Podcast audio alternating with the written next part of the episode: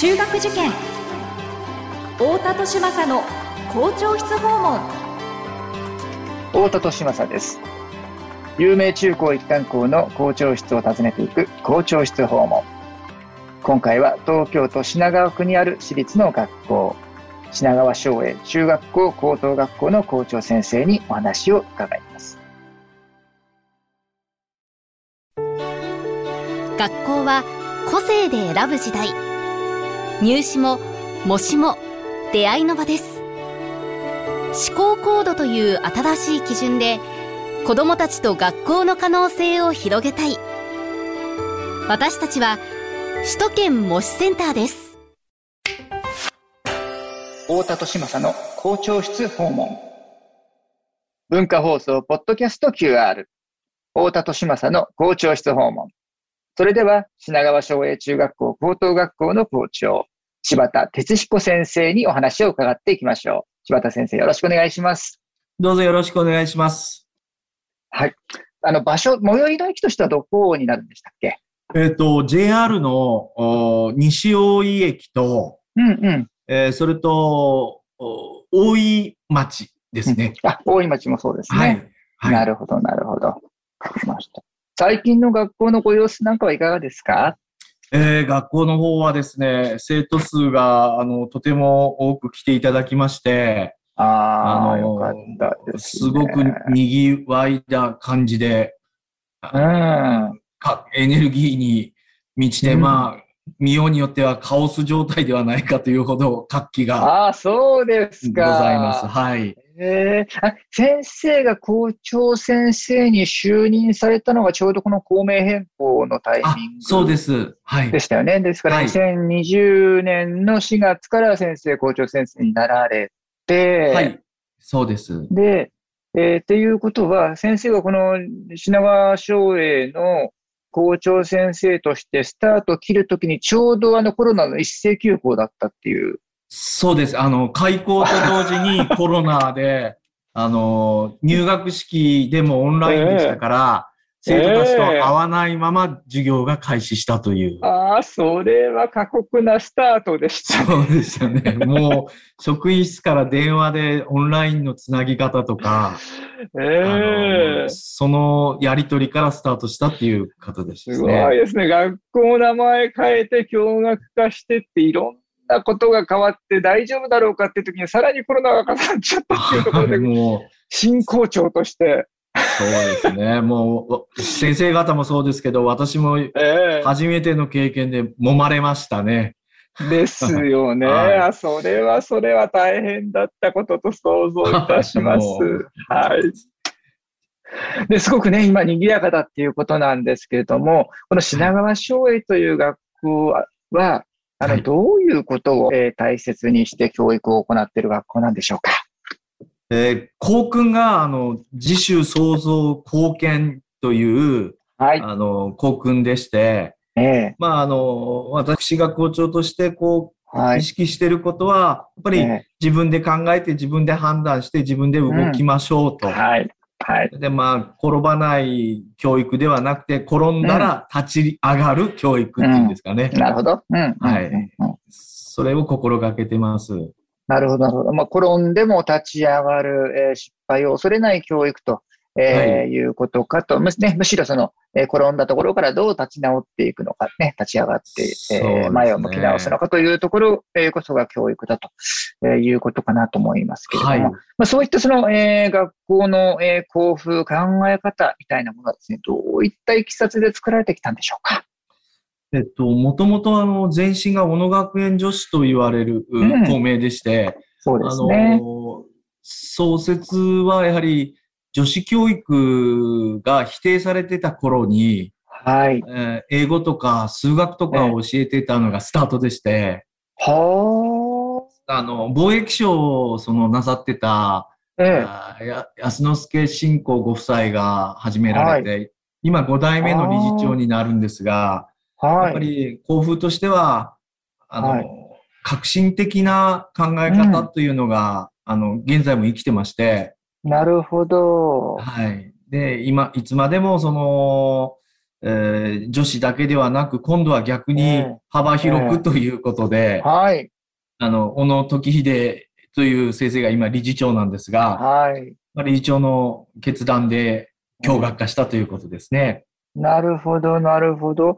創立年が何年でした、今年が90周年になるんですね。あ、1932年ってことですよね。そうですね、そうですね。はい。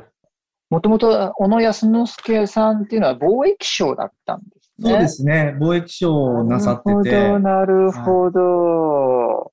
ああそして最初の当初の学校名というのは、これ、京南って読むんですか？そうですね。京南火星女学校ですね。京南ですね。なるほど。はい火星女学校というふうに言っていたんですけれども、まあ、英語ですとか、えーはいそういう先進数的な教育を。ねああ、そうですか。はい。ああ、なるほどね。きっとその貿易商の方が起こした、まあ、ある、その、要するにそのビジネスマンが起こした学校だっていうそうですね。あのー、ことですものね。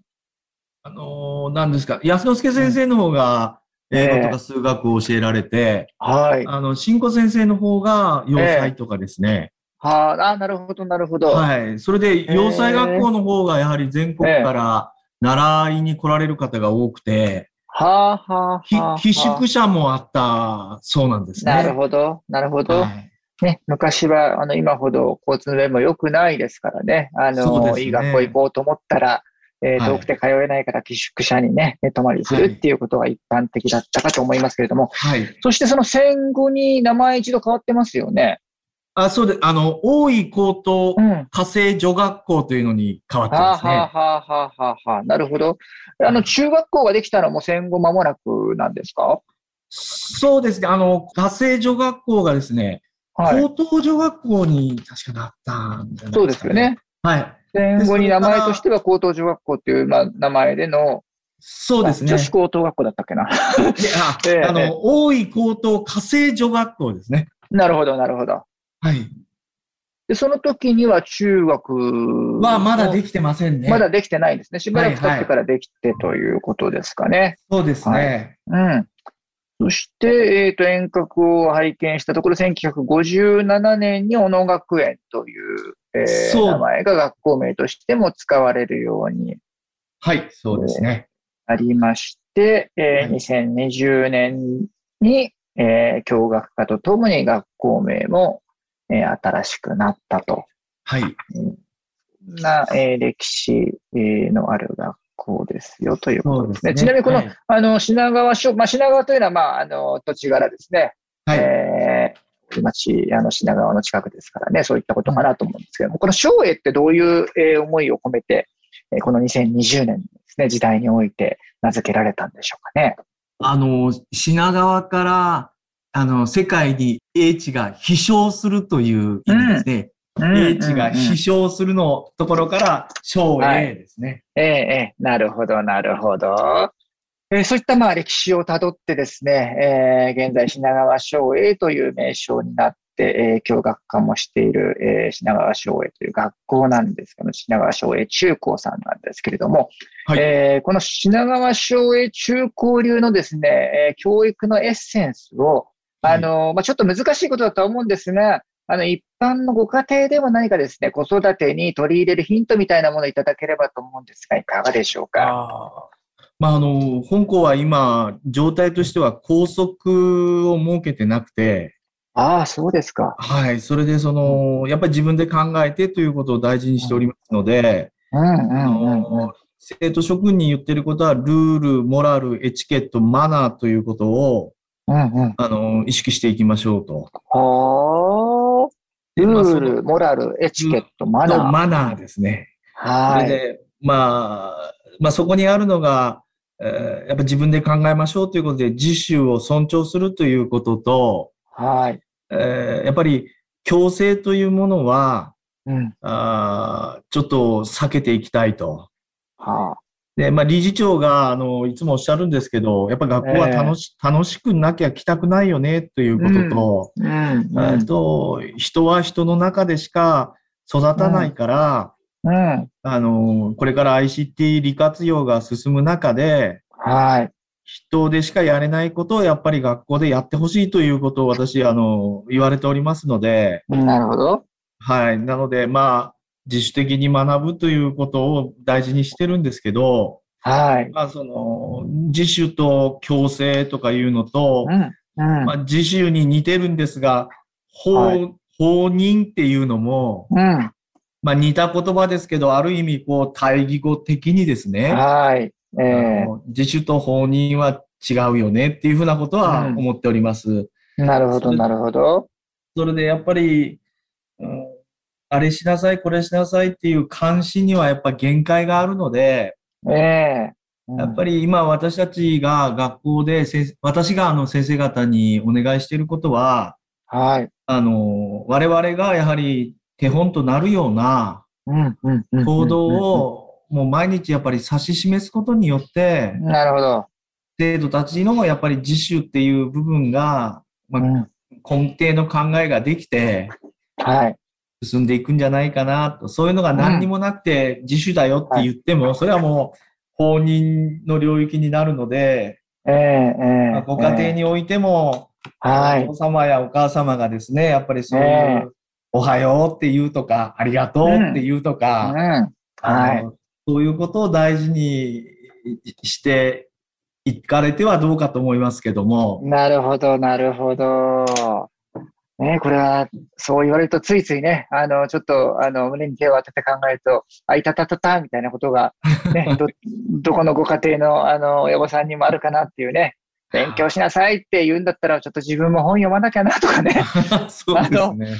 ねえ、ゲームばっかやってんじゃないって言ってる割には、なんか自分は食べ過ぎちゃったりとか、お酒飲み過ぎちゃったりとかね、はい。そういうところをね、ちゃんとやっぱその自分で、えー考えて自分を律するっていうお手本を、えー示すことによって強制や干渉しなくっても、えー自分を保つことができる、えー人に育っていくってね。